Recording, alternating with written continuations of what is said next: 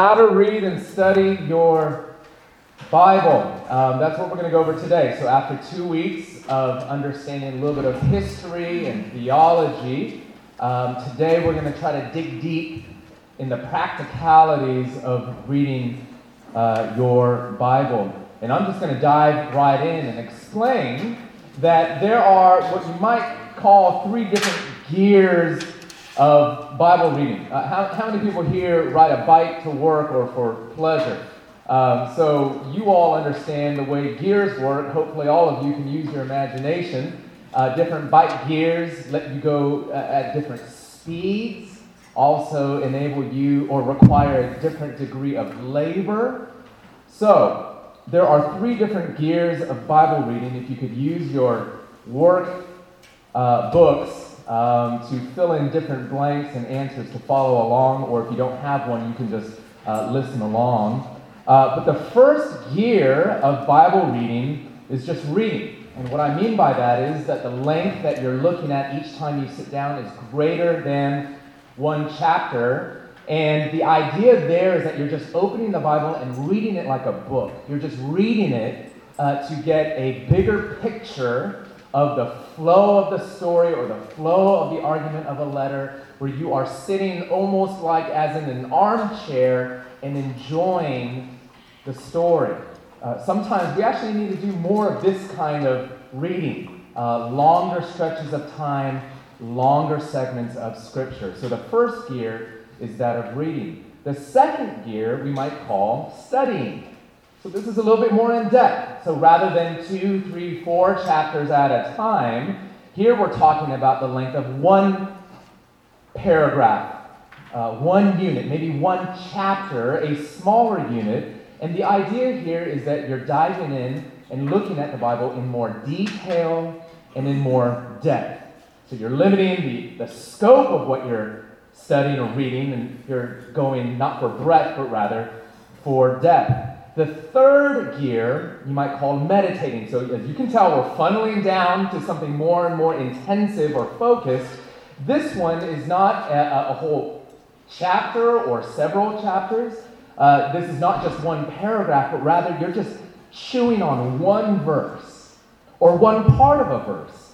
Uh, this is uh, us soaking in some specific aspect of God's Word and pouring it over in our heart, turning it over in our heart. This is what you might call meditation. This is most commonly associated with what people call a quiet time or a personal devotions time. We're not going to cover how to do a personal devotional time or quiet time in our time tonight, but you will find in your appendix, in your handout, a quick guide as to a, quick practical outline on how you might spend a personal daily time with God in the Word and in prayer. So we won't be covering meditating, but what we will be talking about today will cover basically the first two gears, but primarily the second gear.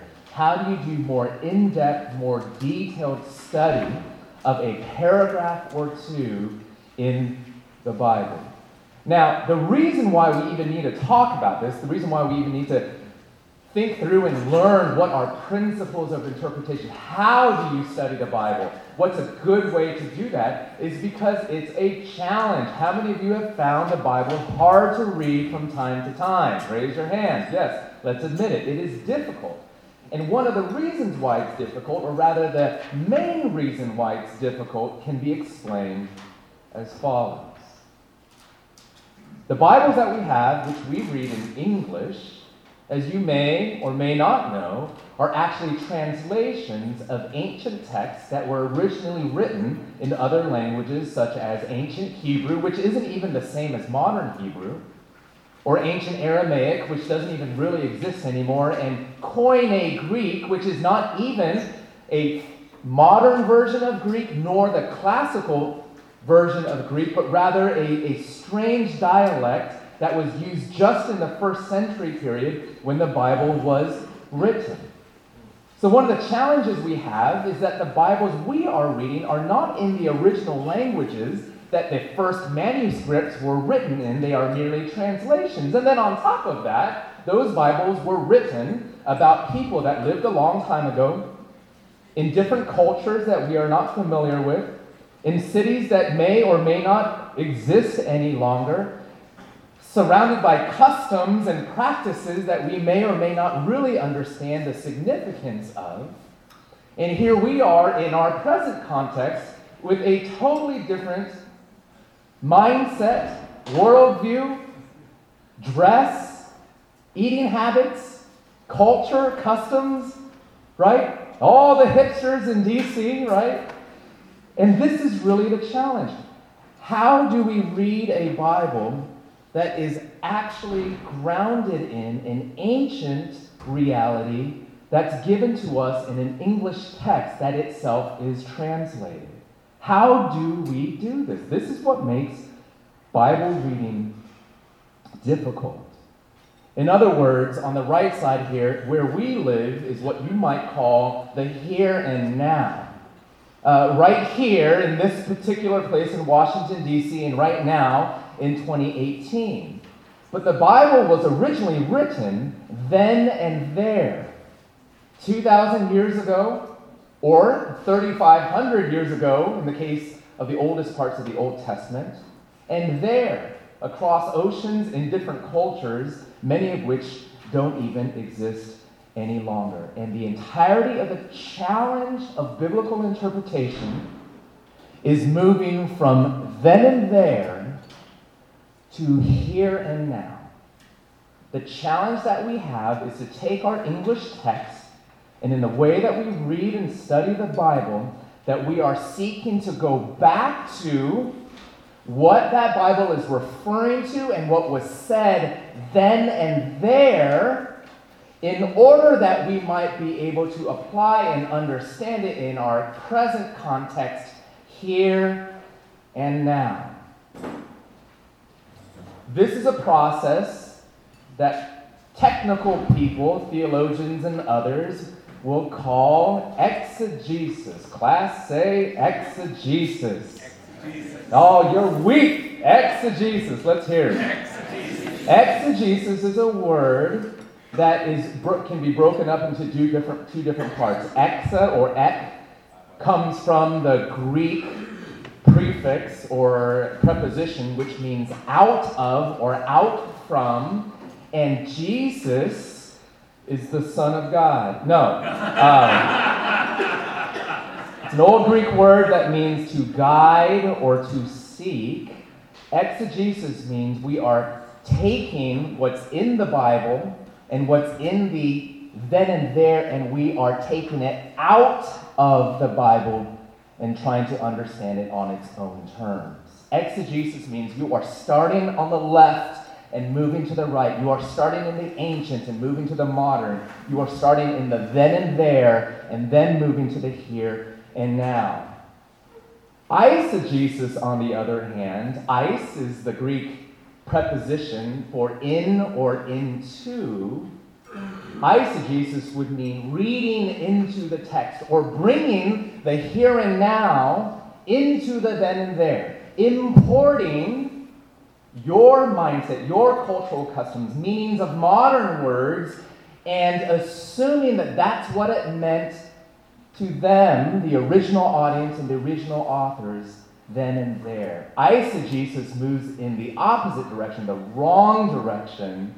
Exegesis is what we are aiming for. By the way, if you ever want to irritate your preachers after uh, they give a sermon, you can come up to them and say, hey, where did you get that point anyway? That was nice eisegesis, right? Uh, a way for you to uh, gently accuse them of just bringing in their own opinions or views or a modern context into Scripture. Exegesis is our challenge. So, just as an overview of the method that we're going to look at, we are again moving from the then and there. What did this text, this paragraph, this word, this chapter, this book, this Bible mean then and there, and then moving over to our present context, here and now, what it means for the modern reader. And this is just the basic model that you may or may not be familiar with. It's a rough outline, and we're going to fill in the details there, where we're moving from Scripture in three different stages or steps observation, interpretation, and application. Observation, which starts with looking at the actual text of Scripture, interpretation, putting the pieces together, then application. Finally, seeing how it touches real present life, personal life for you and for me. So, this is the outline that we're going to take for the remainder of our time observation, interpretation, and application. But I just want to repeat myself one more time. The basic movement of proper interpretation of the Bible is from then and there to here and now, and that's one of the hardest things in the world for us to do. Just to give you a quick summary of what each of these mean observation, interpretation, application let's just run through this quickly. So I'm on page four now of your uh, worksheets or workbooks. First of all, observation. What's the aim? What's the goal of this stage, this step? Observation. The goal is this gathering the facts. Looking at the text of Scripture, you're gathering the facts, you're just laying it out on the table, you're gathering the data, whatever is explicitly in the text. Right? You're not looking for what's underneath it, you're not looking around it, you're not trying to decode it yet. We're going to get to some of that in interpretation. We're just looking at whatever is explicitly or obviously in the text. That's observation. The key question that we're asking when we're in this phase of interpretation is simply what does the passage say? Not what does it mean, not how does it apply to my life, and most certainly not what does it mean to me? Not the first step. What would what does it mean to me yield if you were to ask that question in the very beginning? Speak up. Eisegesis. Give him a gold star. Right? Starting with yourself and bringing yourself to the text rather than the other way around. The key question is what does the passage say? That's observation. Interpretation has a different aim. You having gathered the facts, now you are looking to connect the facts. Uh, connect the facts, understanding the main point or themes of the passage. This is interpretation. The key question there is what does the passage mean? Observation is what does the passage say? Sorry, page 8. So I'm just doing a quick overview of each of these steps. So, page 8 there at the top connecting the facts, understanding the main point or themes of the passage. And the key question for this step of interpretation is what does the passage mean? And thirdly, and lastly, again, just by way of overview, just a quick summary, application on page 11, if you'll turn there, means this. What's the goal? What's the aim there? Having gathered the facts, laid them on the table, Having now connected the facts and started to gain some meaning, application is responding to the passage, benefiting from it personally. Now it is about you. In the beginning, it was not about you. Now it is about you. In other words, the key question to application is how does the passage relate to me? Or corporately, how does the passage relate to us? All right? Observation, interpretation, application. Let's dive a little bit deeper. Let's look at observation first. Observation. So go back to pages at four. Let's look at uh, this segment here. Again, observation. The aim is gathering the facts, whatever is explicitly in the text. The key question is what does the passage say? Let's talk about some general principles. How do you do observation? Number one, read the book, read the Bible read the Bible like any other book. Number one, read the Bible like any other book. Uh, a New Testament scholar once said this Scripture is to be read and understood not as an esoteric work, not as a, as a strange literary work, but rather in its plain sense. In its plain sense. In other words, when you first start reading this passage or this chapter or this book of the Bible. Just read it like an ordinary book. Look, look first for the clear teaching of Scripture, not some hidden meaning.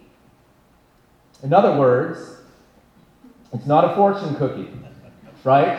Where you're just extracting one verse or one idea and you're just, hey, give me a hit, you know, come on, give me some wisdom, give me some hope, you know, look around, happiness is trying to catch you. There it is, right? The Holy Spirit, it's like, no, that's not the happy, that's not happiness, that's the meter maid trying to get you. I don't know, right?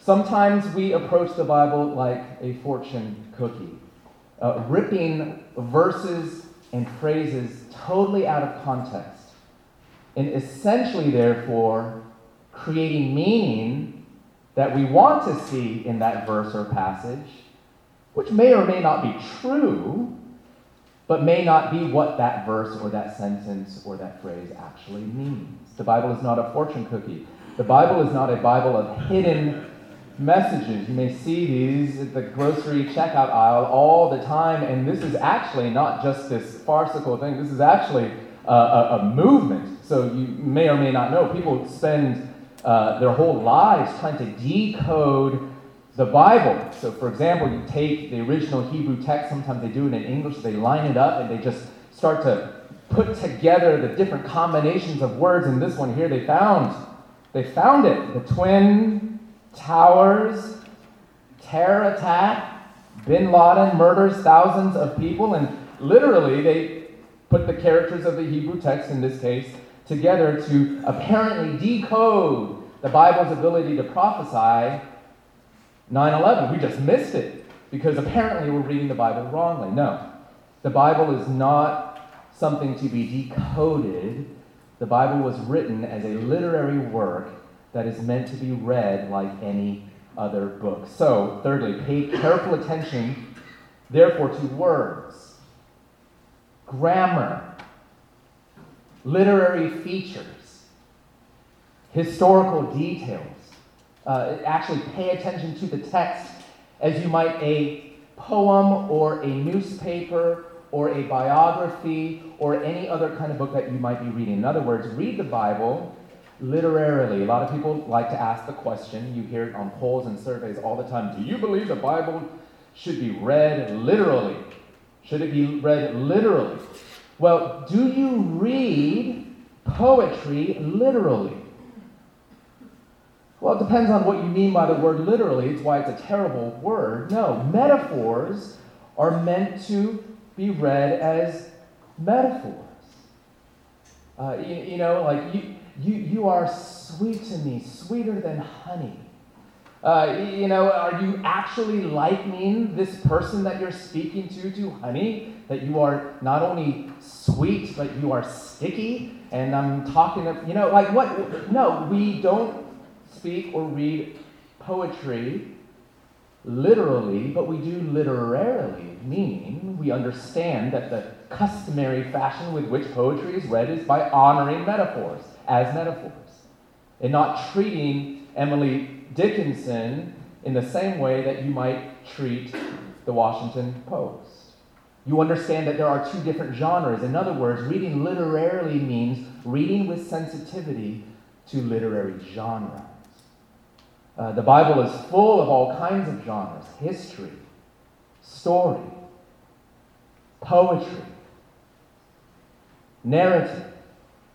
And so we read some parts of the Bible differently than we might read other parts of the Bible. We'll talk about that a little bit more, but pay attention, therefore, to the different ways in which the Bible ought to be read. Principle number two so, first, read the Bible like any other book. Number two, start by letting the text speak for itself. Remember, the whole goal is to start in the then and there and then move to the here and now. So, we're just trying to, when we're observing, we're just trying to let the text speak for itself. So don't rush in and immediately say, what does this passage mean to me? It's not all about you. If you are meeting a stranger from a different culture that's speaking a different language across the street from you, a new neighbor, as it were, and you speak with them, what do you do? You do a lot of listening. Uh, you are patient. You give them a lot of time to speak. You don't center yourself in the conversation. See, we do the same thing with the neighbor that is the Bible and the neighbors that we encounter in the Bible, as it were. You see, we're just simply being a good neighbor to the words of Scripture and to the characters that we encounter in Scripture. We're letting them speak on their own terms first. And we're giving them space not to crowd out the conversation just with my thoughts and myself. Be careful not to mix or confuse your observations with interpretations, where you're immediately saying, Well, I think I know what this means now. No, observation is a step that requires a lot of self control and self discipline, where you're forcing yourself to stare at the text of Scripture and note the obvious and see what's really there in the words and the grammar and the text rather than immediately saying, Well, I, I know what it means, and now this is what it means to me. No. Don't mix your observations with interpretations. In fact, it all starts here. So many wrong interpretations start with hasty or poor observations or no observations at all. You immediately just jump in and say, Hey, I think I know what that word means, and this is what it means to me, and so there we go, and let's apply it. A lot of wrong interpretations, and therefore wrong or unhealthy applications start with faulty observation. This is important, as you know. Uh, observation and the struggle with good biblical observation began in the Garden of Eden. This is the story of the fall of humanity. What do I mean by that? Slightly facetiously, but it's true. When the serpent came to Eve in Genesis 3:1, we're told that now the serpent was more crafty than any other beast of the field that the Lord God had made, he said to the woman, Did God actually say, You shall not eat of any tree in the garden? And Eve starts to say, Wait a minute, did he say that? Wait a minute, he did say that. And before you know it, she was wondering if God really loved her, if God was really going to take care of her, if God was really trustworthy, if she might need to take the place of God. And what was it that tripped her up as Satan approached her with this simple question? Did God actually say, You shall not eat any tree in the garden? Well, it was a problem of observation. Eve had forgotten whether if she had written it down or maybe if she's seen it in her mind's eye, what the Lord actually has said to her, which, if we look at Genesis 2, verse 16 and 17, we find this. And the Lord God commanded the man, saying, you may surely eat of every tree of the garden, but of the tree of knowledge of good and evil you shall not eat. In other words, the moral history of the entirety of the human race turned on one word the difference between any and every. Because Eve thought that God had said, or she believed that the serpent was right when he said that God said, You shall not eat of any tree. How miserly this God, when in fact God said, You may surely eat of every tree, except for one. Except for one. Observation of details can actually make a massive moral difference in your life, a massive difference in the way that you see and understand the character of God. It did for Eve. One word, one word, friends. Observation matters. And so, how can we do observation? Let's get practical. This is a method, some steps that we might be able to take together. So, number one, read the passage several times carefully. Okay, if we're really committed to this idea of looking at all the features of that passage or that verse carefully and seeing it on its own terms, and that means we have to read it a couple times carefully.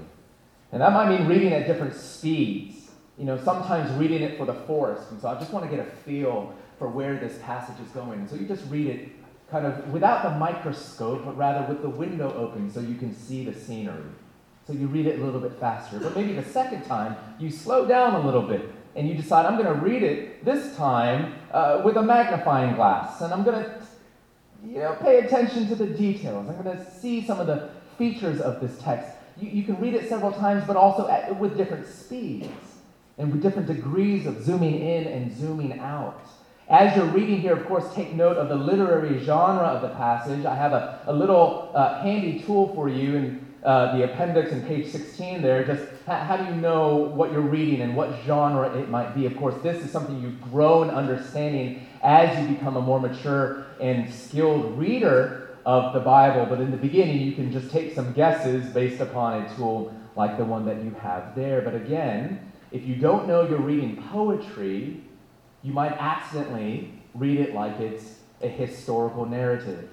Or if you don't know that it's meant to be read as history, you could wrongly be observing it if you think it's actually poetry. So take note of the genre that you're reading. And of course, if you're just a good reader in general, you'll be able to pick up a little bit on what the intentions are in that text. Thirdly, at this point, don't turn to any supplementary resources yet.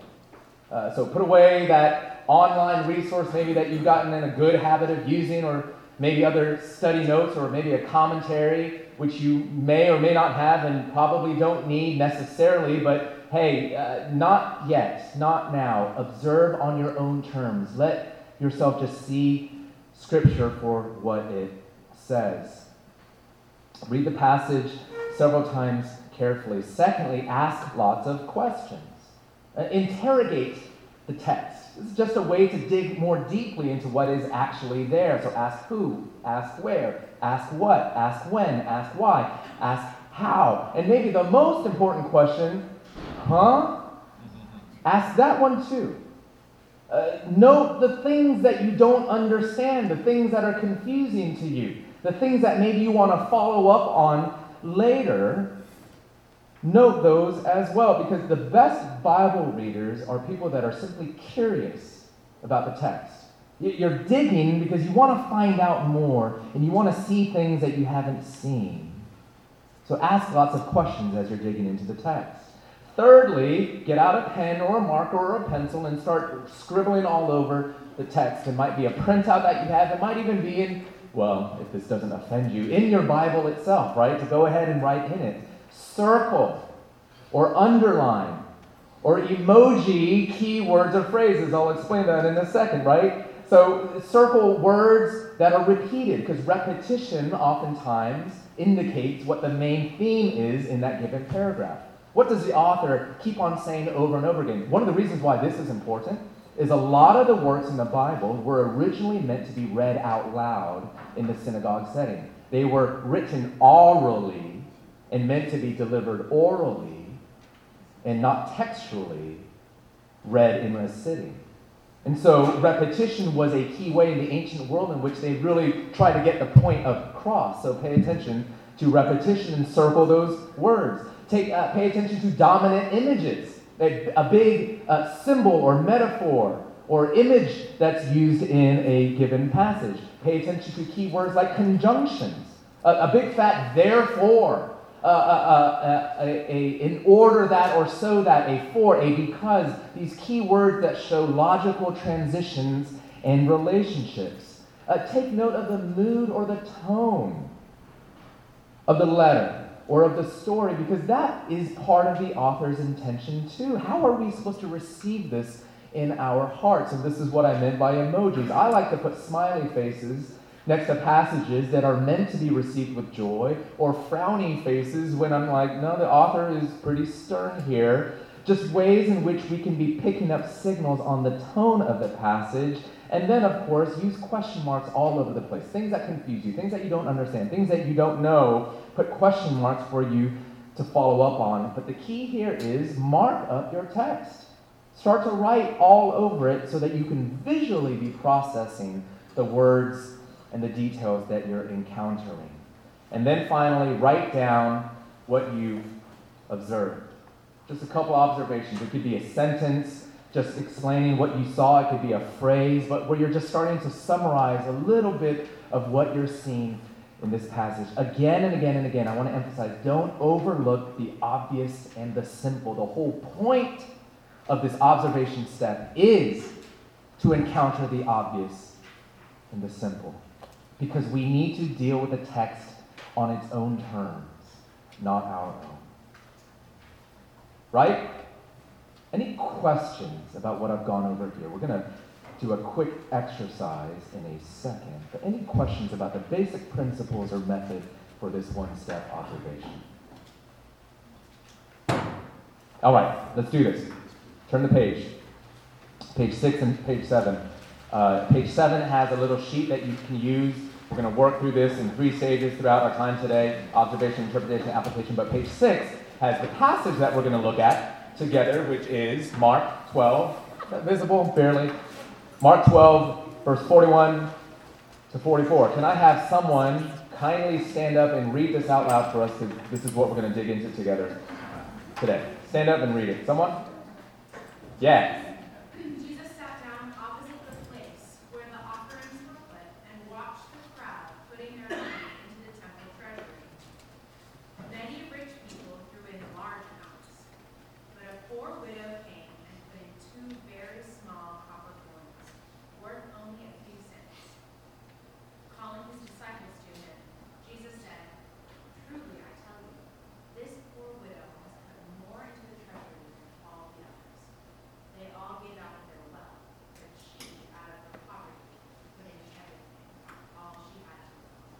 Can I have one more person stand up and read? Because remember, we need to read this several times. Someone else.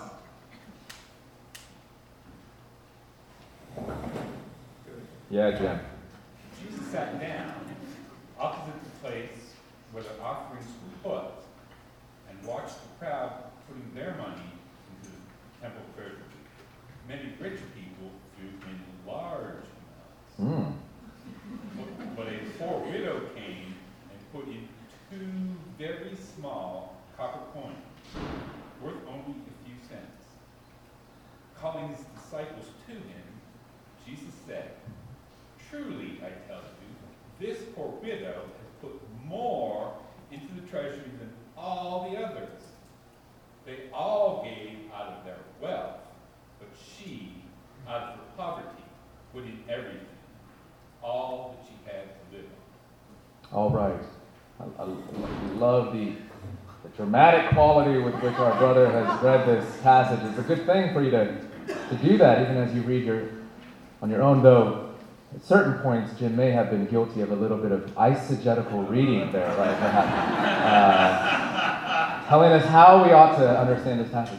Um, all right, let's do this. Turn back to the passage, read it one more time on your own, and I'm just going to put up these questions for the, I mean, sorry, this outline of the method that we just talked over. Read the passage, ask lots of questions. Who will remember how, huh, all that. Circle, underline, emoji, keywords, phrases, conjunctions, repetition, blah, blah, blah. Write down what you observe. Don't overlook the obvious and simple. There you have it. Are We're going to do this.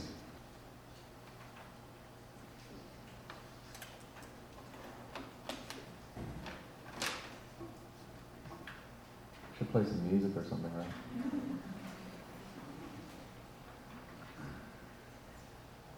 If you don't have a worksheet and you're feeling kind of sad about it, uh, let me actually put the passage here in front of you. If you can't see it, then I'm sorry.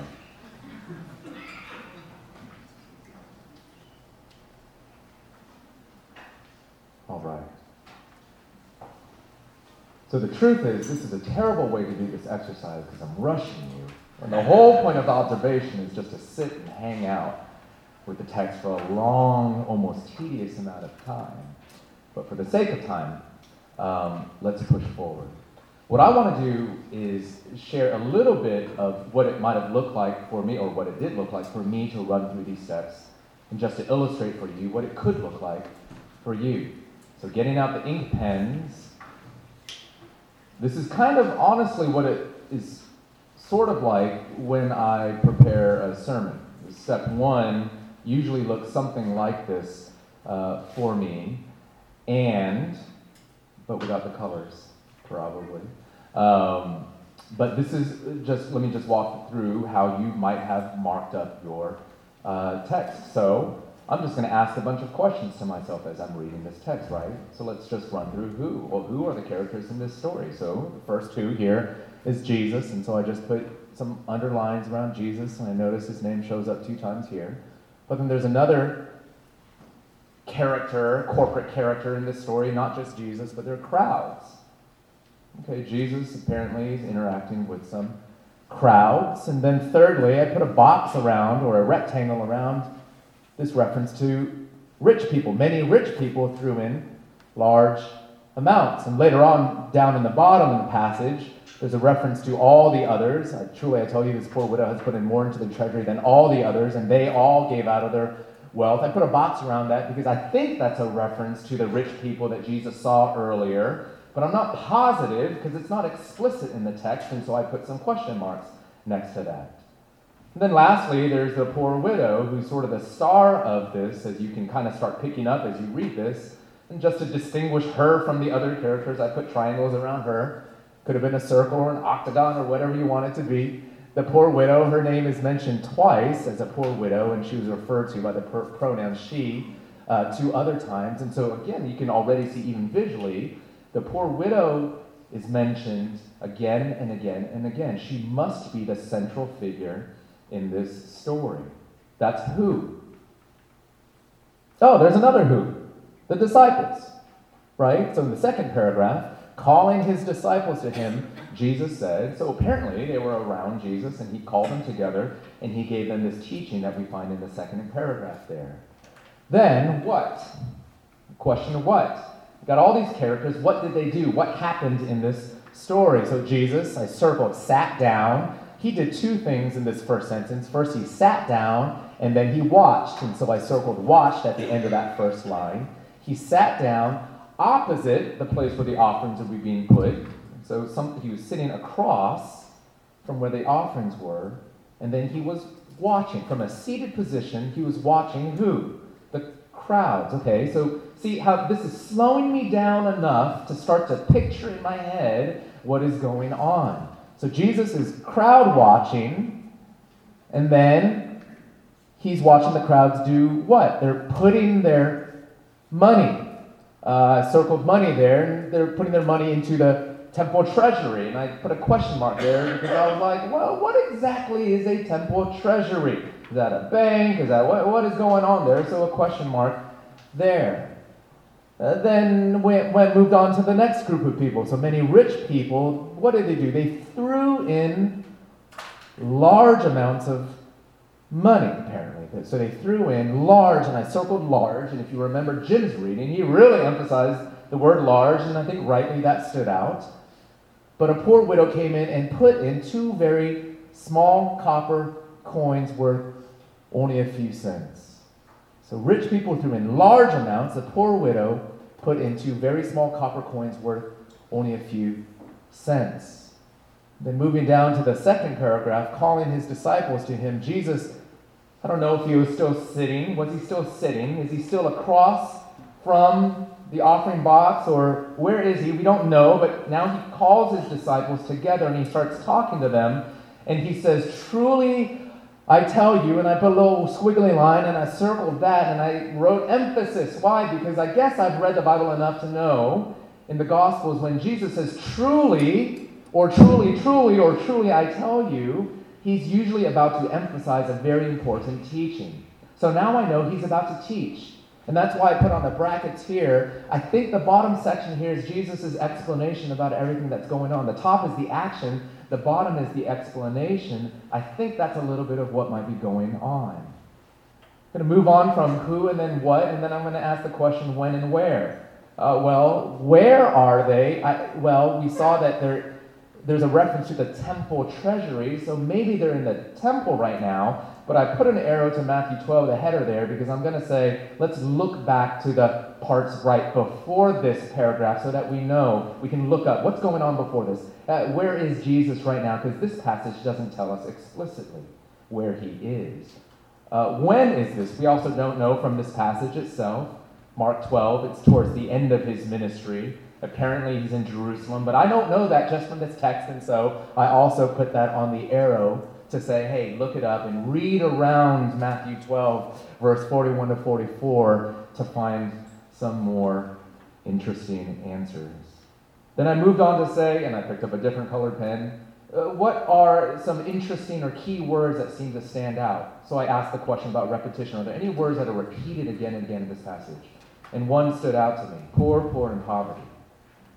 Uh, you could say you could also maybe circle all the money related words, but this in, in particular seemed to stand out poor, poor, and poverty. So I wrote that word or that set of words also on the right side there. And then I also noticed another repetition, the two words but and but. So in verse 42, and then also in verse 44, I believe, if I'm seeing the numbers right, there's but, and that is a word of contrast or comparison. So, many rich people threw in large amounts, but, so I put a box around it to say, okay, there's a shift here, there's a comparison, there's a contrast that's going on here, but a poor widow came and put in two very small copper coins. So, in the action, there's a comparison between these two groups of people a rich group of people and this poor widow. That's the comparison. And then another comparison on the bottom, when Jesus explains it, he's almost leveraging that same contrast comparison thing when he says, Truly I tell you, this widow has put more into the treasury than all the others. They all gave out of their wealth, but she gave out of her poverty, put in everything, all she had to live on. And so I want to say, well, what's the comparison then?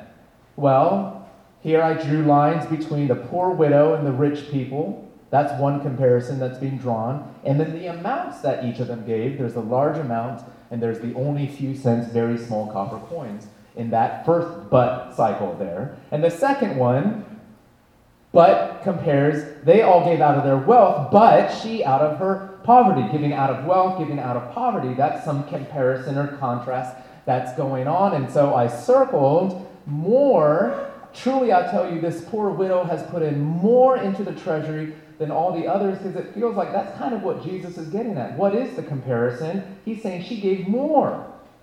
I don't know what that means at this point, so I circle it and I just move on. But it feels like that's the basic comparison that Jesus is drawing out in this passage. Lastly, I just riddled the whole thing with a bunch of circles now with a purple pen and put question marks next to any question that I had, including this question. Second sentence many rich people threw in large amounts.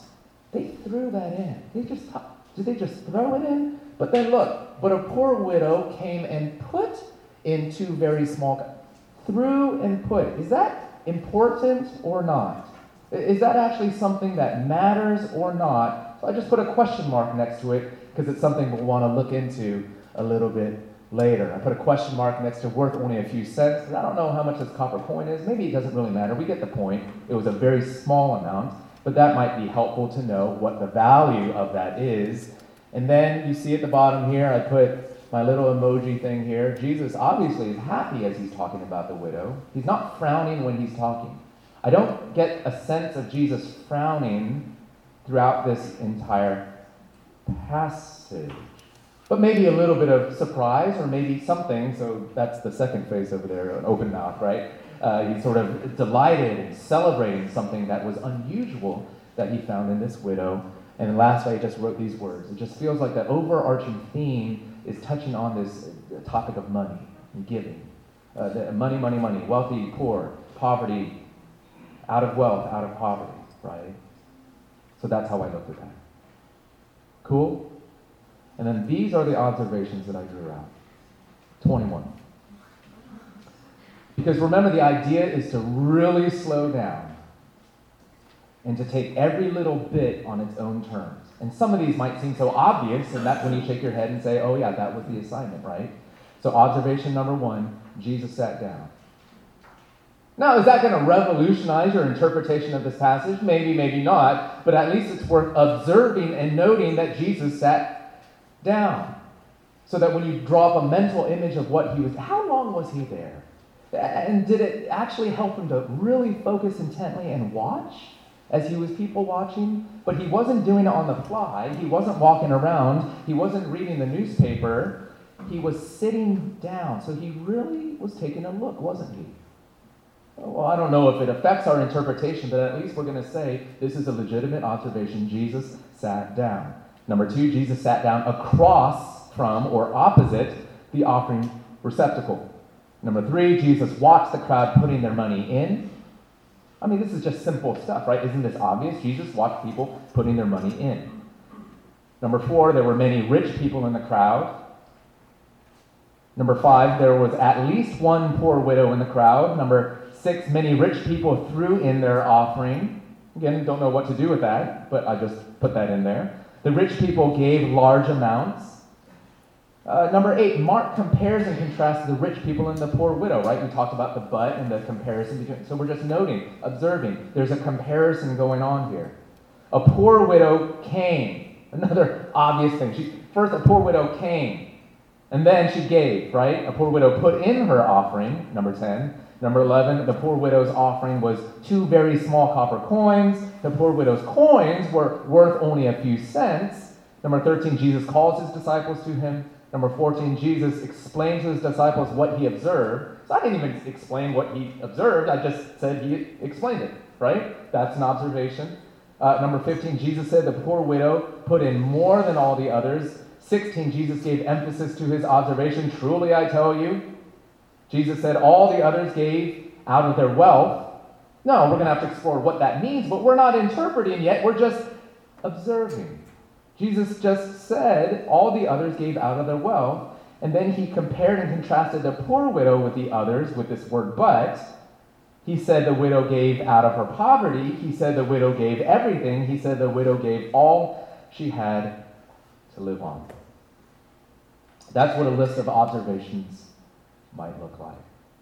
And I open it up for questions, but just to make sure we just take one more step in understanding what an observation is, here's a little not a quiz, an exercise. Let me put these before you. Three statements. There was only one poor widow in the crowd. Number two, Jesus delights in the poor. Number three, Jesus criticized the rich people for not giving enough. Which of these are weak or poor observations? Tell me. Talk, talk to me out loud. Oh, smarty pants, all three of them. Pick one. what, uh, uh, if, if you're uh, gonna raise your hand and then say which one and then explain why.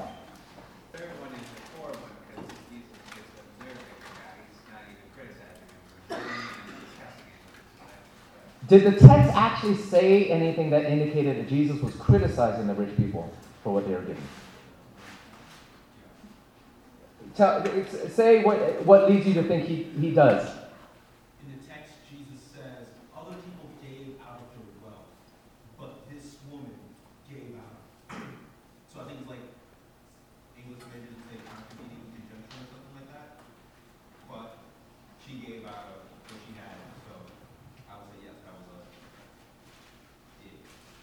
What if I said, um, this side of the room,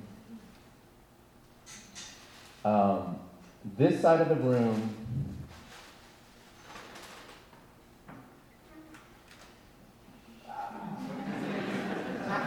come to get a camera. Um, this side of the room, um, eight um, hamburgers for dinner. But this side of the room, no. Let me just answer the, and respond to it. I don't know that the comparison necessarily um, leads us to observe that Jesus is criticizing those that are giving out of their wealth he is contrasting the two, but for us to start to conclude what value he's placing on each of those is to interpret and to conclude beyond what the text actually says. How do we know that Jesus means that giving out of your wealth is bad? What is it that tells us that giving out of your wealth is bad? What we do know is he's saying something about the poor widow giving more, perhaps better, but is there anything in the text that makes him say, makes us conclude so far, based on our observations, that Jesus is saying giving out of your wealth is bad? So we'll just leave that at that. I think that's the test of the observations, right? Other thoughts? Yeah, go for it. I'm not sure number two is actually there either. Okay. Because it, it, I think it's, it's taking things too, too, too far, but, you know, it's like taking it into a categorical statement. Good. Categorical statement is a good word because Jesus maybe can't stand the poor, but this one stood out. right? I mean, this passage only tells us about his response to one woman and one woman only. Again, I'm not saying it's not true of Jesus that he delights in the poor, but how do you know that? From all the other things you have read in the Bible about how Jesus relates to the poor, but not from this passage. It's one instance, one data point, one interaction, and that's all we conclude at this observational stage. Any other thoughts? So if someone says number two is no good, someone says number three is no good, how about number one? Anyone want to pick a fight with number one? A little bit too strong. Little too strong? What'd you say, Chris? There's gonna be one, more than one poor widow in the crowd. What do you mean there's only one in the story? Yeah, but it doesn't say that like another one the crowd, was in the common. Oh, there's only one that he was pointing out that he commended. The passage does not say there weren't 500 poor widows in the crowd. It only says that Jesus leapt for joy when he saw this one. It does say there were many rich people. It didn't say there were only rich people either, you know. You see, this is what observation helps us to do, to slow down enough to see exactly what's in the text and know more. Yes?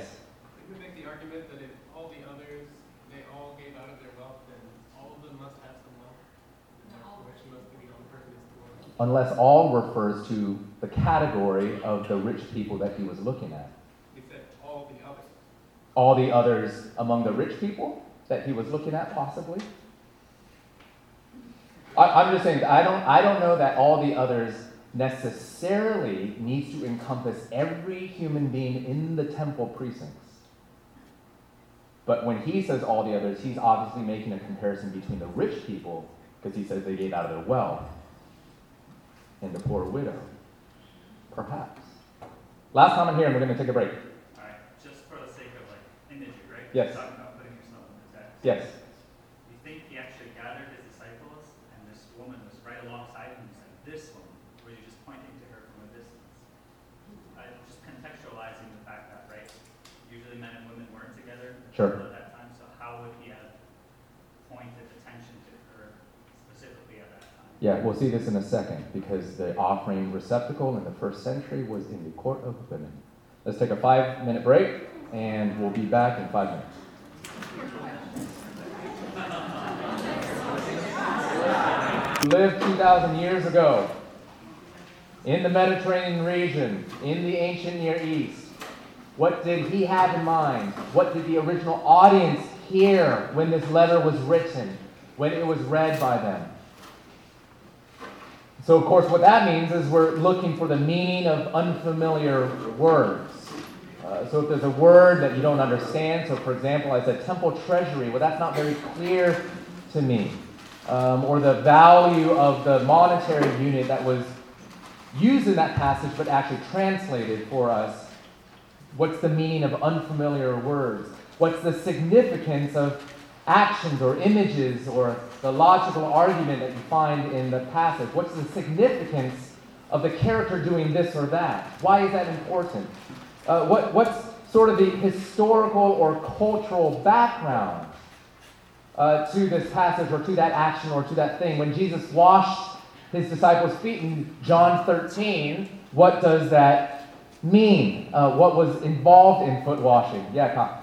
I was wondering what, uh, what um, attention you would pay to Bibles that offer like in the footnotes at the bottom of the page where they say Arabic translation could be this, this, or this, Greek translation could be this, this, or this. So the, the question is when your Bibles have little footnotes and it says, you know, there could be one or two alternate translations to this word, you have to understand the translators, the scholars that uh, did this work, and so, for example, the English Standard Version, the ESV Bible, uh, which is uh, often used in our circles, that had a translational team of over 100 people, uh, scholars, top notch scholars that put their minds together to figure this out by consensus. Generally, those footnotes are only put in there if it is really important, not just, hey, we could kind of, so it, it's a close tie or there's another angle to the word that legitimately could uh, be um, factored in as you're reading that passage. So take it and read it. Uh, it. That's not just one person saying, well, this could have an alternate meaning. Um, if it's printed in your Bible, they take that pretty seriously. Historical, cultural background. So look for what the author and the original audience had in mind. Second principle, very, very important the best interpreter of Scripture is Scripture itself. And so if you were with us the last two weeks, as Glenn talked about the formation of the canon and Pastor Russ talked about the authority and inspiration of the Bible, this is a foundational conviction that we have about the Bible, and that is this there's a common author across the entirety of the Bible, and his name is God the Holy Spirit. So, because God has inspired the entirety of the Bible, then that means we can use one part of the Bible to help us understand and interpret another part of the Bible, and we can also understand that it will never contradict itself. Someone says, Well, there's a big assumption. Well, of course, we all have them, and we can talk about them. But we're assuming, based upon the theology that you heard the last two weeks, that the Bible would never logically contradict itself, which doesn't mean that it doesn't have mysteries or logical tensions or things that are hard to formulate with the human mind. For example, the doctrine of the Trinity, God being one being with three persons. How does that all fit together? But for face value, the Bible will never logically contradict itself. It will also invite us to therefore interpret unclear parts of Scripture or indirect themes or teachings of Scripture or implicit things to interpret those things in light of the clear, the direct, and the explicit. So if you're not sure about what this means and it's kind of fuzzy to you, you can, you may, you must turn to other parts of the Bible that maybe are clear or more direct to help you understand the meaning of this passage. It's what is often called cross referencing uh, to see how the different parts of the Bible relate to one another. Uh, theologians call this principle the best interpreter of Scripture, Scripture itself, often call that the analogy of Scripture, if you want to know the formal name of this principle, the analogy of Scripture. So, again, we should generally allow letters, which are the most direct didactic teaching material that we have in the Bible, help let that help clarify less clear parts of the Bible like poetry or the book of Revelation or even narratives like the one that we are reading. The best interpreter of Scripture is Scripture itself. So, for example, you have a passage like John 15, 7, which raises a question Is every prayer that comes out of your mouth absolutely uttered every prayer that's uttered answered in every case. And so Jesus says here, ask whatever you wish, and it will be done for you. Uh, which almost sounds like I can say, you know, God made chocolate ice cream appear on this table right here, right now, and God did not answer. Jesus broke his promise, right? It looks on the surface like Jesus is saying you can ask anything, whatever and Jesus promises to answer it. But we can turn to other parts of Scripture to help us fill out a better understanding of what Jesus meant. So John 1, uh, 1 John 5.14 says, And this is the confidence that we have towards him, that if we ask anything according to his will, he hears us. So now, this adds a little bit of well, anything, but you can't ask God to do evil and then expect that he will answer that. But you also may not know what the hidden will that God might have for the next few moments of your life are. And if you're contradicting that, then He's not going to answer that as well. So we need to ask according to His will. But James 4 tells us this when you ask, you do not receive because you ask with wrong motives, that you may spend what you get on your pleasure.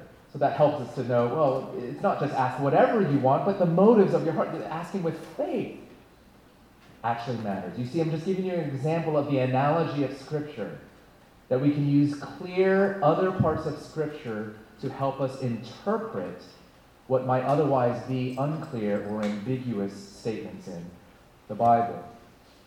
Third principle is simply this context is king. Context is king. Uh, we know this word, of course, we know the complaint, you're taking my words out of context. Of course, we do this with the Bible all the time. God has that complaint towards us context, if you take apart the English word, it means with the text, right? You want to see words and phrases and statements within within the setting of what is being said all around that given word or phrase. And so we understand that the meaning of ambiguous words or ideas are best clarified within the literary unit. So, for example, some of the dialogue that we were having earlier in terms of trying to clarify some of the observations, uh, well, right over here when we were saying, you know, when, when Jesus was saying, referring to all the people, was did he mean all the people in the temple, or did he mean the rich people? Where we were looking within the context of the passage to give us clues. Well, Jesus had just referred to rich people, so is that what he meant by all? Or he's in the temple, so when he said all, did he really mean all? Or did he mean the whole human race? The literal local context in that paragraph and those two paragraphs help us understand the meaning of that word all. Many interpretative errors start with disregard of the immediate context. And so let me give you a classic example, Philippians 4:13. I can do all things through Christ who strengthens me which is a favorite phrase for weightlifters and bodybuilders and athletes to get tattooed onto their arms because it, Jesus promises you're going to win. You're going to win, right? Isn't that what this is about? It's not, I, I don't mean to poo poo the sentiment, and I think it actually encourages a lot of people in really great ways. But this is an example of a verse that is all too often taken out of its context. So, what is the fuller context of the immediate sort of sentences that, uh, that Paul was writing when he finally uttered that last sentence, which is so often quoted. This is what he said I have learned in whatever situation I am to be content. I know how to be brought low. I know how to abound in any and every circumstance. I have learned the secret of facing plenty and hunger, abundance and need. I can do all things through him who strengthens me. Let me just ask you what then does Paul mean when he says, I can do all things? How does the context help us to understand that key phrase, all things? Tell me. I can maintain my faith in spite of my circumstances. I can maintain my faith in spite of my circumstances. I receive grace from God whether I have plenty or I have nothing, whether I'm in a season of suffering or a season of abundance. I can find the secret of contentment that is the strength that he's talking about. That is the all things context that Paul is paying attention to here. Okay, look for what the author and audience had in mind. The best, best interpreter of Scripture is Scripture itself. Context is king. Fourthly, every passage must be viewed in the light of Jesus. Jesus is the center of the Bible, and therefore he's in every He's the center of every story in the Bible. He said it himself, Luke 24 everything written about me in the law of Moses and the prophets and the Psalms must be fulfilled. Everything written about me in the law of Moses, which was written 1,500 years before Jesus was born, and the prophets and the Psalms, which don't always sound like they're talking about Jesus, Jesus says they're all about me. The challenge is to figure out in what way. Galatians 3 says, The law was put in charge to lead us to Christ that we might be justified by faith. And there he's talking about the way in which the law, the moral law of God, that shows us our inability to save ourselves, our inability to love perfectly in a way that would be accepting to God, makes us fall to our knees and cry out to the grace of Jesus to say, You must be my Savior or I die. The law of God helps us to see Jesus to need, see our need for Jesus. Colossians 2 says of all the Old Testament ceremonial laws, these are a shadow of the things that were to come. The reality, however, are found in Christ. Christ was the true fulfillment of all the images and pictures that were set forth in the sacrifices, in the rituals, in the washings. Jesus is the center of all of Leviticus and Deuteronomy and parts of Numbers.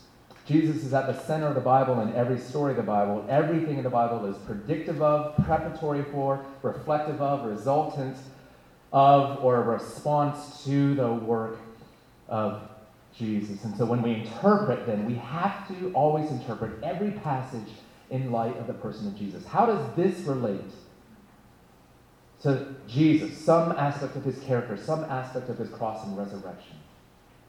That's an interpretative task for us as well. So let's talk about a method. I'm going to run through, I, I think it's six quick steps, and then we're going to do a, a, quick exercise of just looking at uh, this passage again. So, number one, review your observations. So, go back, look at your observations, and now we're starting to ask so what?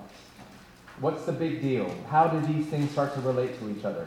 So, what does this add to the meaning of the whole? What does this add to the meaning of the whole? So, this image or this word or this conjunction or this comparison, what, what does it add to the meaning of the whole? Or why this word or image or this piece of logic or this historical feature? Maybe it doesn't actually add anything. Maybe it doesn't have any significance, but you're posing that question about how these words relate to the meaning of the passage. How are these things connected? Whether if it's this statement and that statement, how are these connected? Cause and effect, or something like that. Or the, the, this action and that action. Or this statement Jesus makes and another statement. How are these things connected? What is the truth that is revealed here? You're starting to dig a little bit more, relate things to each other, and ask, so what? What difference does it make? Number two, interpret the parts and the whole of the passage in context. So, again, context is king, so what does that mean? Look at the surrounding context of your passage. So, read the paragraph immediately before and after your passage to see what else is going on, to see how it might help your understanding of your text. Look at the immediate surrounding context, but also look at what you might call the biblical context, the entirety of the Bible, or a tricky technical word, the redemptive historical context. And let me explain what that is by posing two questions. You're asking, has the dawning of Jesus reframed the meaning of this passage in any way? Is, is, is what was going on here in Leviticus different now that Jesus has arrived? Or what was happening in the book of Mark different now that Jesus has died and risen again. So we're, we're trying to see this passage in the scope of all that happens in the Bible. A second question Does the passage reflect something that was unique to that particular time in the history of God's redemption? Unique meaning in Israel, in the ancient Near East, in a way that doesn't necessarily directly apply to us here and now. But that's the question that we're raising by seeing how that passage fits into the redemptive historical context of what God was doing throughout the history of the Bible. So interpret the parts and the whole of the passage in context. Number three, investigate any unclear words or details. So words that you don't get or that aren't clear to you, you look you can look them up or find some resource that can help clarify what that means. So, how can you do that? Well, do you need to know ancient Greek and Hebrew? The answer is no. There are so many resources and helps for you that don't require you to have technical knowledge. You can turn to your pastors or other trained people for that kind of help if you'd like to. But here's one way that you can get at meaning of words. Compare different translations.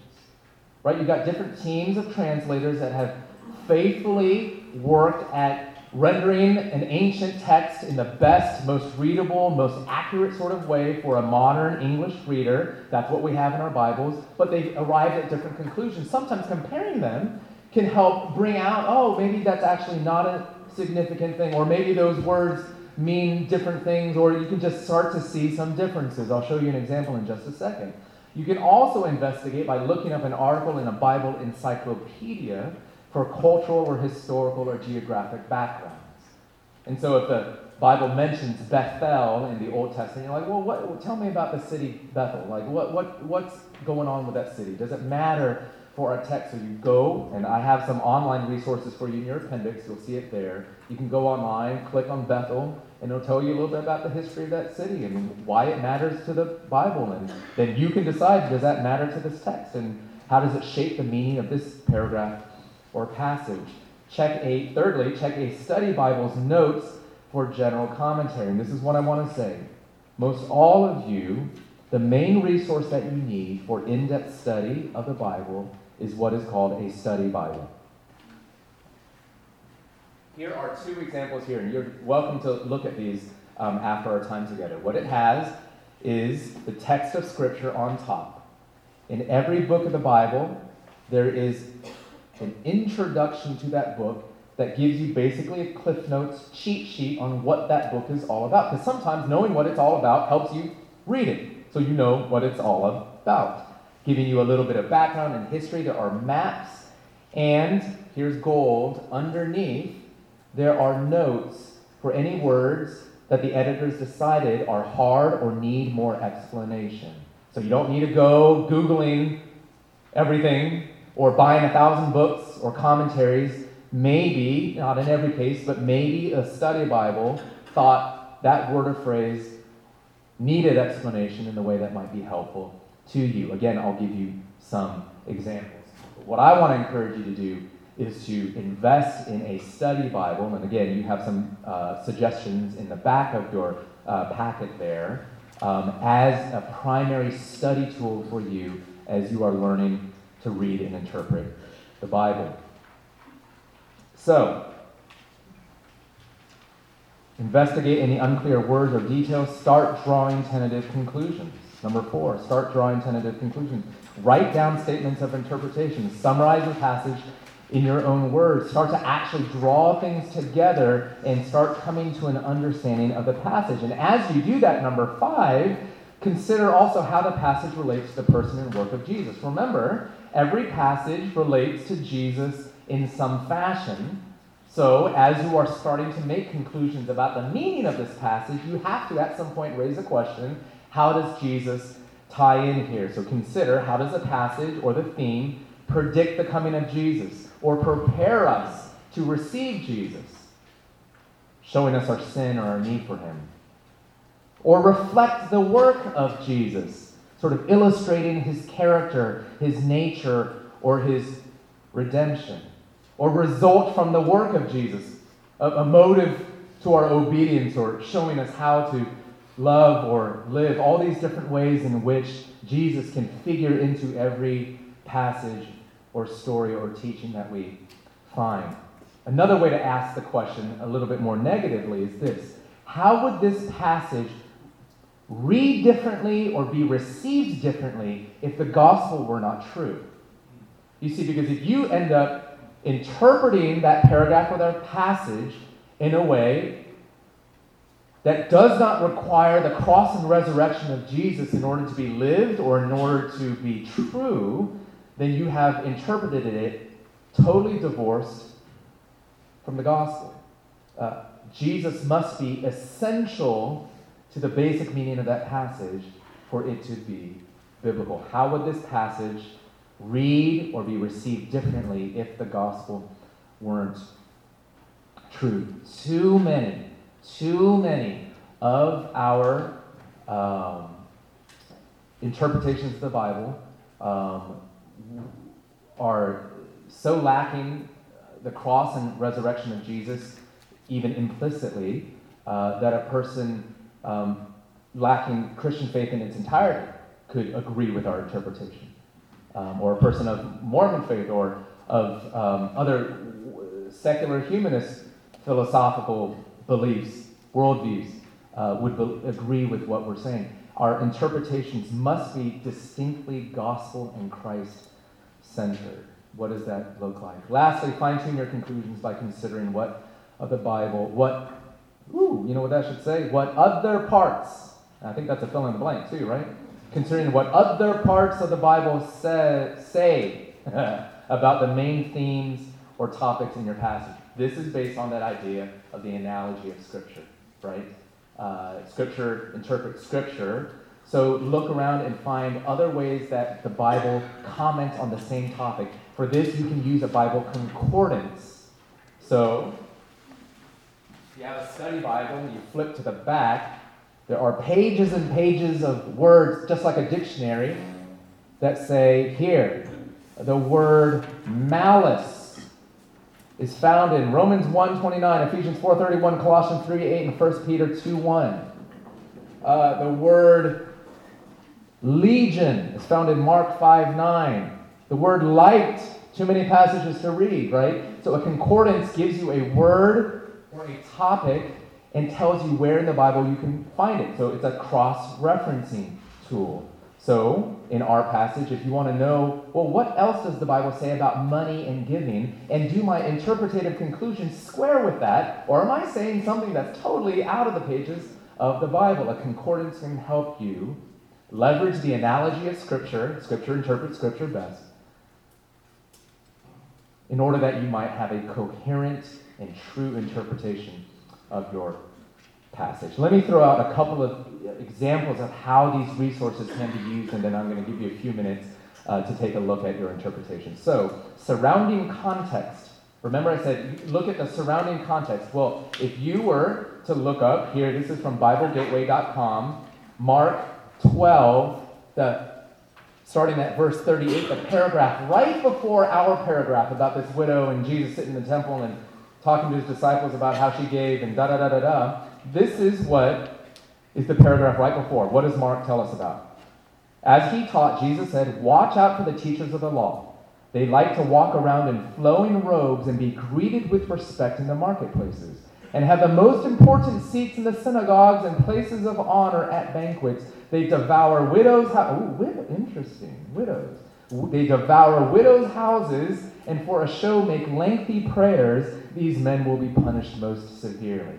And so, just to wrap it up quickly in a nutshell here, the paragraph before is emphasizing this theme of the lust for outward honor, outward status, outward recognition, outward value, outward wealth, and the exploitation of widows. And then Mark goes into Jesus talking about this poor widow who gives in this way that is not impressive, not showy, not honorable by any observable person's evaluation of that gift that she gave, and yet Jesus says she gave more than anyone else. How does that help us to understand the meaning of this passage? Let me give you a few other tidbits. Tid, tid, tidbits. Comparing translations. I said sometimes that'll help you understand words. I don't know if you can see it, but remember I underline the word through because our translation said the rich people came in and threw their money, and then the widow came in and she put in their money. Well, if you were to put side by side, as you can do in BibleGateway.com, the translation that we use on the left side, NIV, and the ESV translation, and you look closely at how this reads, the second sentence here, many people, many rich people put in large sums. Huh. And a poor widow came and put in two small copper coins. So the ESV doesn't translate those words differently and actually seems to indicate that that's the same words for whatever reason, maybe you don't need to know. The NIV translated it differently, through and put, but it looks like that word through maybe is not that significant. Maybe this comparison of translation leads me to believe don't build an entire interpretation of this passage on that one word, because a hundred scholars decided that it should be put and not through. And so you're on shaky ground if you build your whole Christian identity on the word through. Okay? Another example study Bible, study notes, Bible encyclopedia. So the NIV study Bible that we have here says this about the widow's offering. The treasury was located in the court of women. I mentioned that earlier. And contained 13 trumpet shaped receptacles for mandatory tithes and voluntary gifts. That's what was going on there. I had a question about the coins. What's the meaning of those coins? Small copper coins, the smallest coins in circulation, worth less than one hundredth of a denarius. Let me read for you what this other study Bible says about it. I just want to illustrate for you the rich stuff that you can get just from this one resource. What this tells us about the widow's offering is this small copper coins, Greek lepta. A lepton was a Jewish coin worth about one one twenty eighth of a denarius, which was a day's wage for a labor valued at a fraction of a cent. So one 128 of the average worker, think about whatever that value might be, uh, uh, uh, uh, the wage for a day. And then it says this also the poor widow gave more than all the rich people according to God's evaluation, for she gave everything she had, while the rich gave from their surplus. Interesting. Let me push us on forward here. Oh, no, no more resources. Just wanted to give you a couple examples there. Go for it. Turn back to the passage and see if you might be able to draw out some interpretation. Just give you a few minutes there. Again, look at the context. Just gave you some help on any unclear words or details. Start drawing some conclusions. Write down statements. Consider how the passage relates to Jesus.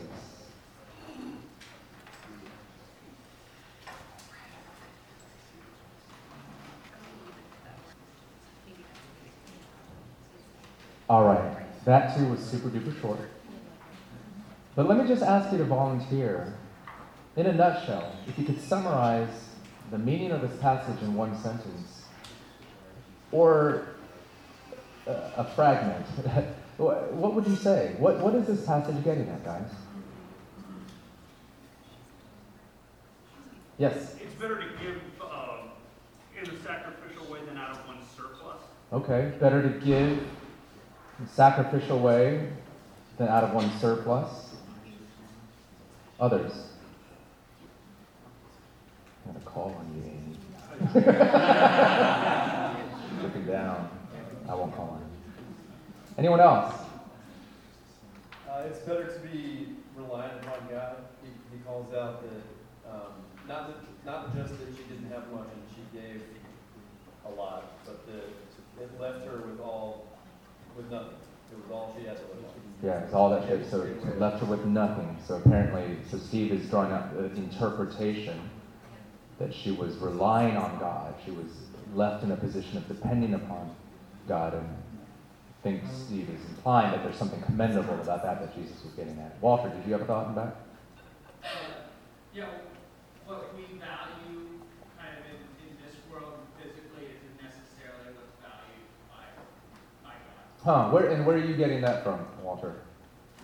You know, he's just sitting there, imagine Jesus just sitting there and watching everybody and, you know, somebody puts in this giant sum of Hmm. money and that, you know, here would be like, oh, great, you donated a huge amount of money, but what he's looking at is, what are you, what are you giving of your heart? Are you Yeah. giving all of your heart to, um, in sacrifice to, to God and to his kingdom? That's what catches his attention. That's good. Yeah.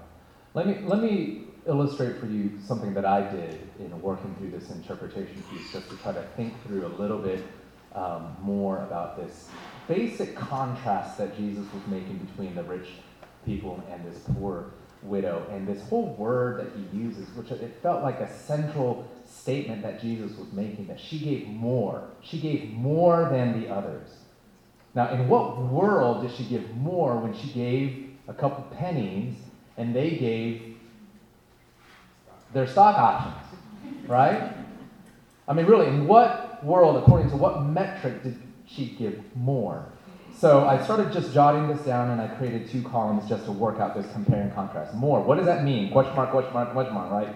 On the left side here, just put rich, on the right side, poor. And Jesus, or Mark tells us that the rich came in and they gave a large amount, and then the poor widow gave a, he said, a very small amount and only a few cents, right? So he's using small words, tiny value.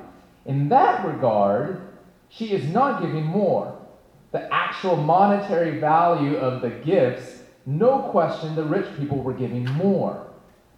So Jesus is subverting that in some way, right? Well, what exactly does he mean? I was just thinking out this idea and was looking at the other parts of the contrast. Jesus says the rich people gave out of their wealth, where she gave out of her poverty. She gave everything, all that she had. Steve was getting at this, and so there's something about the way in which she just threw all of herself. She gave up her whole life, even, which was a moreness behind her offering. She gave more of herself. She gave more of her heart. She gave more of her life. And so I have here, then are we saying, does that, does more equal devotion? Does more equal heart, faith, love, this inward quality? Is that what Jesus is getting at? I think so. Some of you have touched on that. But then I wanted to keep on pushing at it a little bit more and started comparing, well, eh, okay, let's just put some numbers to this just to think through a little bit of what Jesus might be getting at. Let's say the rich people gave a large amount, a hundred units of whatever, just they gave a hundred. but they were very wealthy. Jesus says they gave out of their wealth. So let's say they're worth 10,000 whatevers, which means they gave 1%. They gave a lot, it was 100 thingies, but it was out of 10,000 that they had, so it was 1%. But she gave very small, only a few, much less than the rich, but she gave not only out of her poverty, but she gave everything that she had. So let's say she gave one, and all she had was one, which is 100%. I've discovered another more percentage. There's a sense in which she was sacrificing more and giving even more of her possessions than they were. Jesus said she gave more than anybody, and we know literally that is true. She actually did give more of all that she had than the other rich people had, which led me to think well, maybe then more, when Jesus says she gave more, maybe he means not only heart devotion, but the second thing that got cut off, and now you'll never know what it is um, sacrificiality, sacrifice. The whole life, whole heart devotion of faith and love, and the degree to which we're giving out a sacrifice, which also is tied in with dependence and faith and love. So this is what I came up with for tentative conclusion interpretations. Um, number one, this is a minor one, but I wanted to throw it in there. Number one, Jesus notices how much people give. Sitting there, watching. Um, do what you want with that. Number two, Jesus speaks of our offerings as an outward expression of the inward devotion of the heart, faith and love. And he prioritizes the latter. He speaks of our offerings as an outward expression of the inward devotion of the heart. And he prioritizes the devotion of the heart. Thirdly, Jesus considers our giving relative to how much we have, not the absolute amount.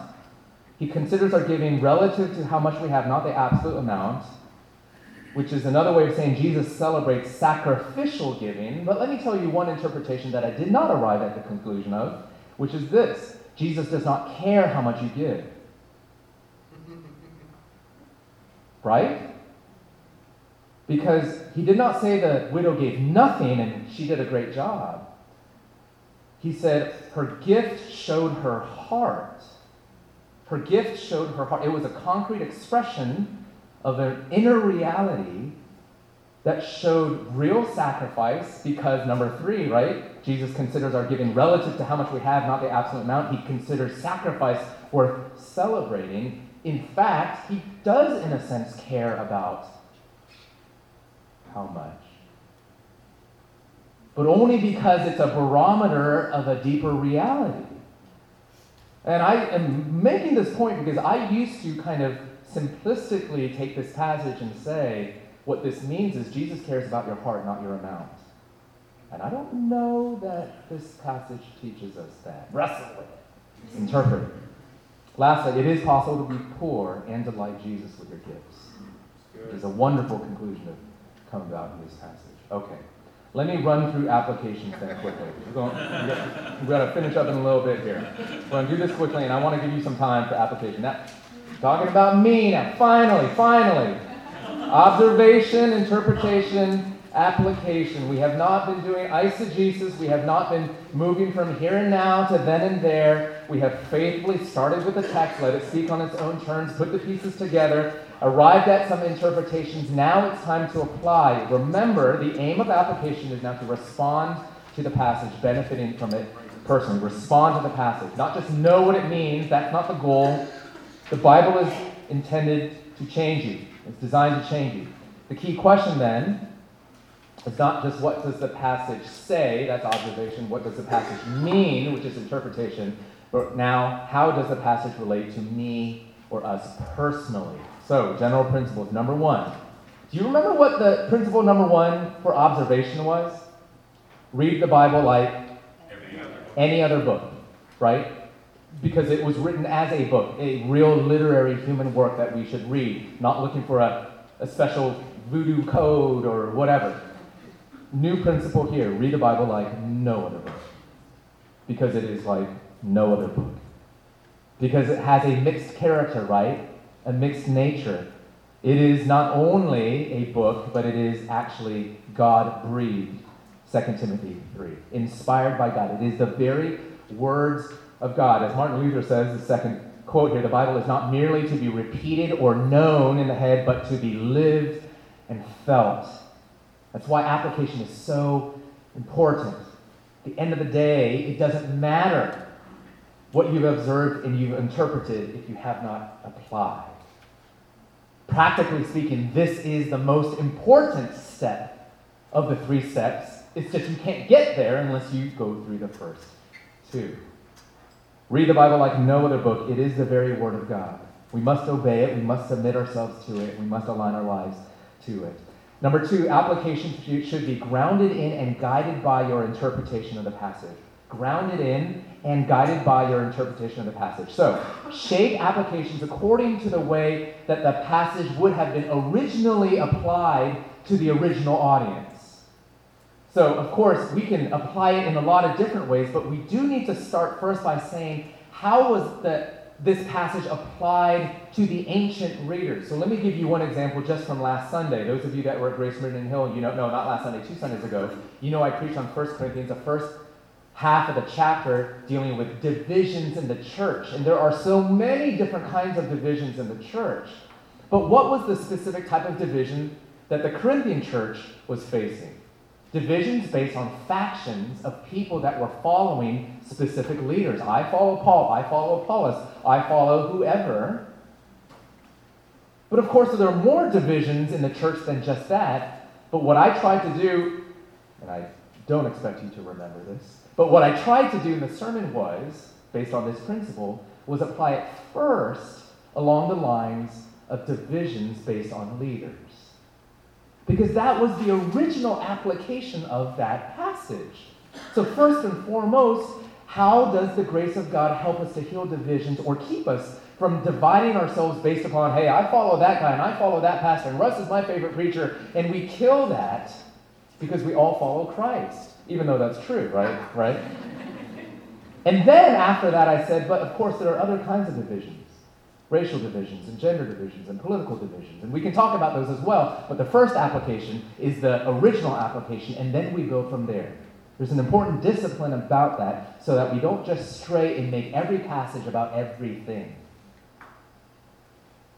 If there are no clear direct applications in the text, then you can apply broader principles and themes that you've derived from the process of interpretation that we just went through. So if there's no clear direct applications, then you can use principles and themes from your interpretation. Thirdly, different literary genres apply to us differently. We don't have time to go through this in, de- in detail. If I were to teach a 201 intermediate class after this, what it would entail is actually taking each genre and talking about unique ways that you can interpret poetry. How do you read the book of Psalms? And what are some additional principles and methods for reading the Psalms well, or reading Proverbs well, or reading the Gospels well, or reading the book of, Re- for goodness sakes, how do you read the book of Revelation, right? This is an issue of literary genre because I've been teaching tonight general principles, but of course there are specific sub principles for each literary genre.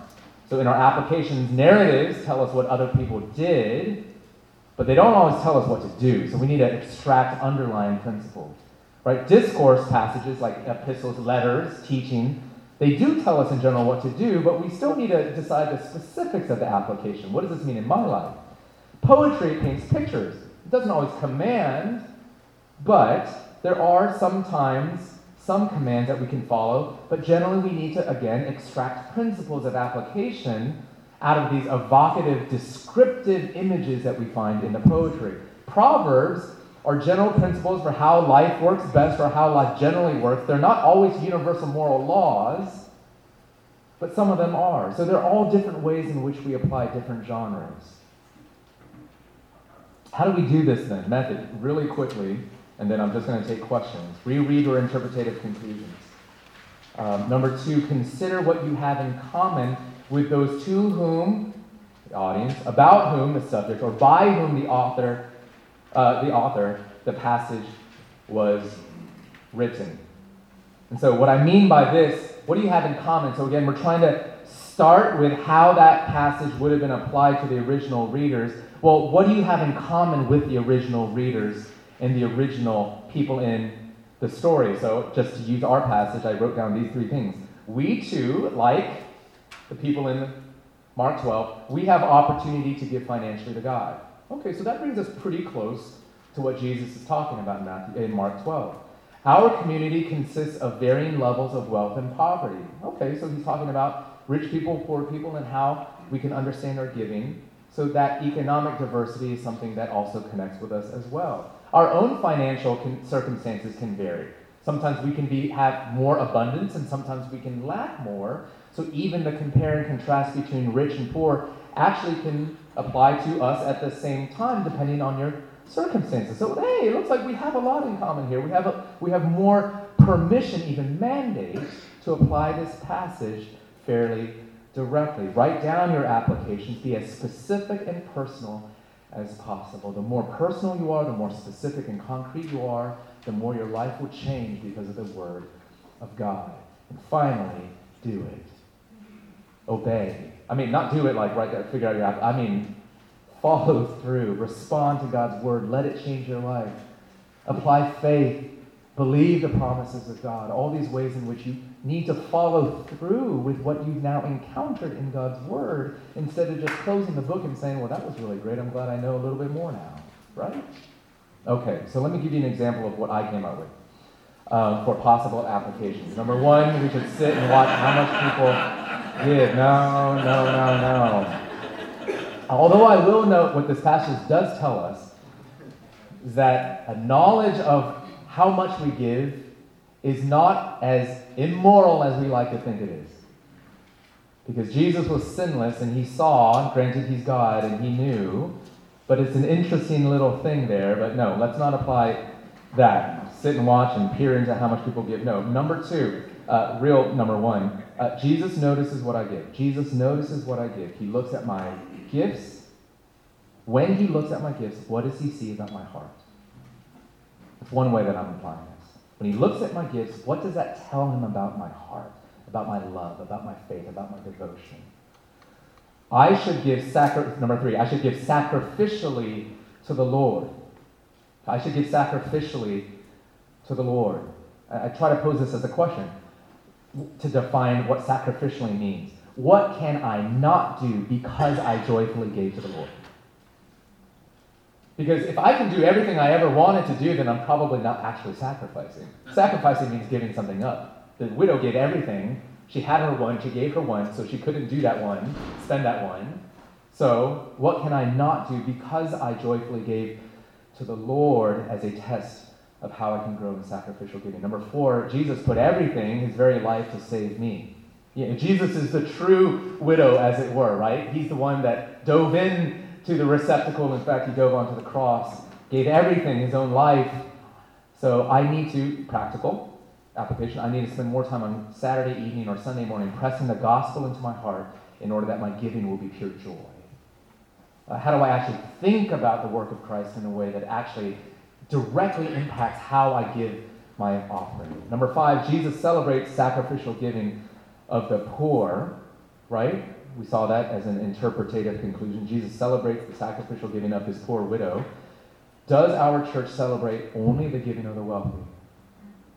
Or do we also celebrate the sacrificial giving of the poor, which is by definition less noticeable? But do we celebrate that as well? That's what I came up with for a final corporate, communal application. What would you come up with, right? What are the ways that you would apply this passage? All right. That's it, guys. What questions do you have? I didn't leave a lot of time for questions. But about how to do this, why we do it this way, um, burning questions, I'll just, we're, we're already at our closing time, but let's just, if you don't mind, open it up to just a few short minutes of questions. Yeah, Chris. When I was looking at everything you wrote down for interpretations, yeah. I asked myself, could I come to this conclusion if the gospel weren't true? My answer for all of them was yes. So I was wondering, how does that stuff work? Because I feel like we didn't. You... Yeah, I didn't really weave it in for the sake of time. Thanks for outing me on that. Uh, Before that. Um, yeah, I, so that's the most important thing. We didn't get to really work through that. I don't know that it's true, though, that it, those things are possible apart from the gospel. I think we might take for granted when push comes to shove, true sacri- sacrificial giving of the kind that the widow performed. It's not to say it's not seen outside of a Christian context, but generally speaking, laying down your life in that way, wholehearted giving, and with joy, requires some inner realities, some spiritual power and freedom in order to do it. She had it. Apparently, that was a rarity in that temple, and I think it really is a rarity even today. So I, I, I appreciate that, that comment, and I didn't help elucidate that very well. Um, but I do think it requires more grace than maybe it might seem. Cool. Other? Yes? How much is our interpretation affected by the fact that we're morally corrupt and we want to see things? You know what I mean? Like, we're just not biased. Can't step back and remove yourself from. So the question is how much, how much of our interpretation is impacted by the fact that we're sinners? The answer is a lot. Which is why this bottom line here. We need to be praying throughout, praying for the help of God, praying specifically for this. God, remove the blinders, remove my resistance. I, I know I'm not going to want to see something that I don't like. Help me to see it and then help me to receive it. That this is a spiritual battle every time you open up the Bible. And guys, if you are only reading the same parts of the Bible over and over again, some of that might be because that's as far as you've gotten in your growth in reading. And so I don't mean to uh, critique that. But if you like to go to just the same places over and over again, and if you haven't encountered something that's been hard for you in a while, it might be because you're resisting.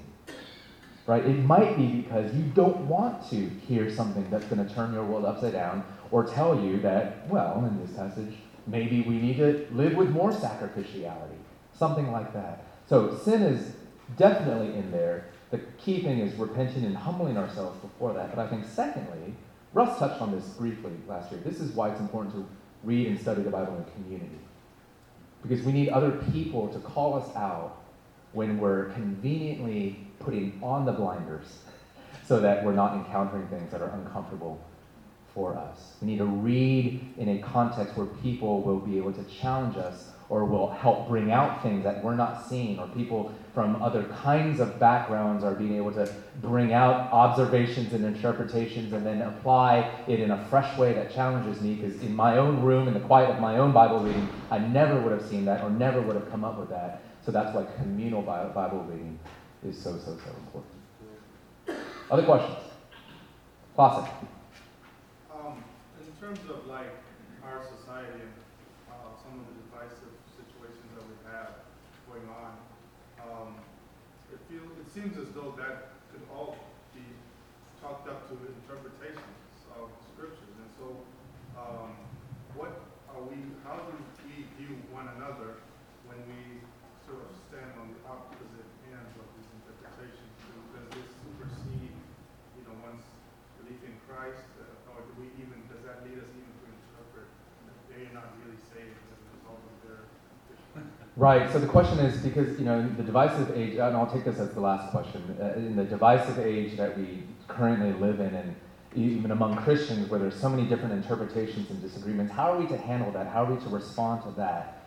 Um, I think one of the important objectives of learning a methodology like this is that we might grow in our confidence, not just in our interpretations, but the possibility that good interpretation of Scripture can be had which I really believe is one of the crises of the Amer- modern American church right now, where we've just sort of given up that we can actually confidently read Scripture and say, this is what's true and that is not.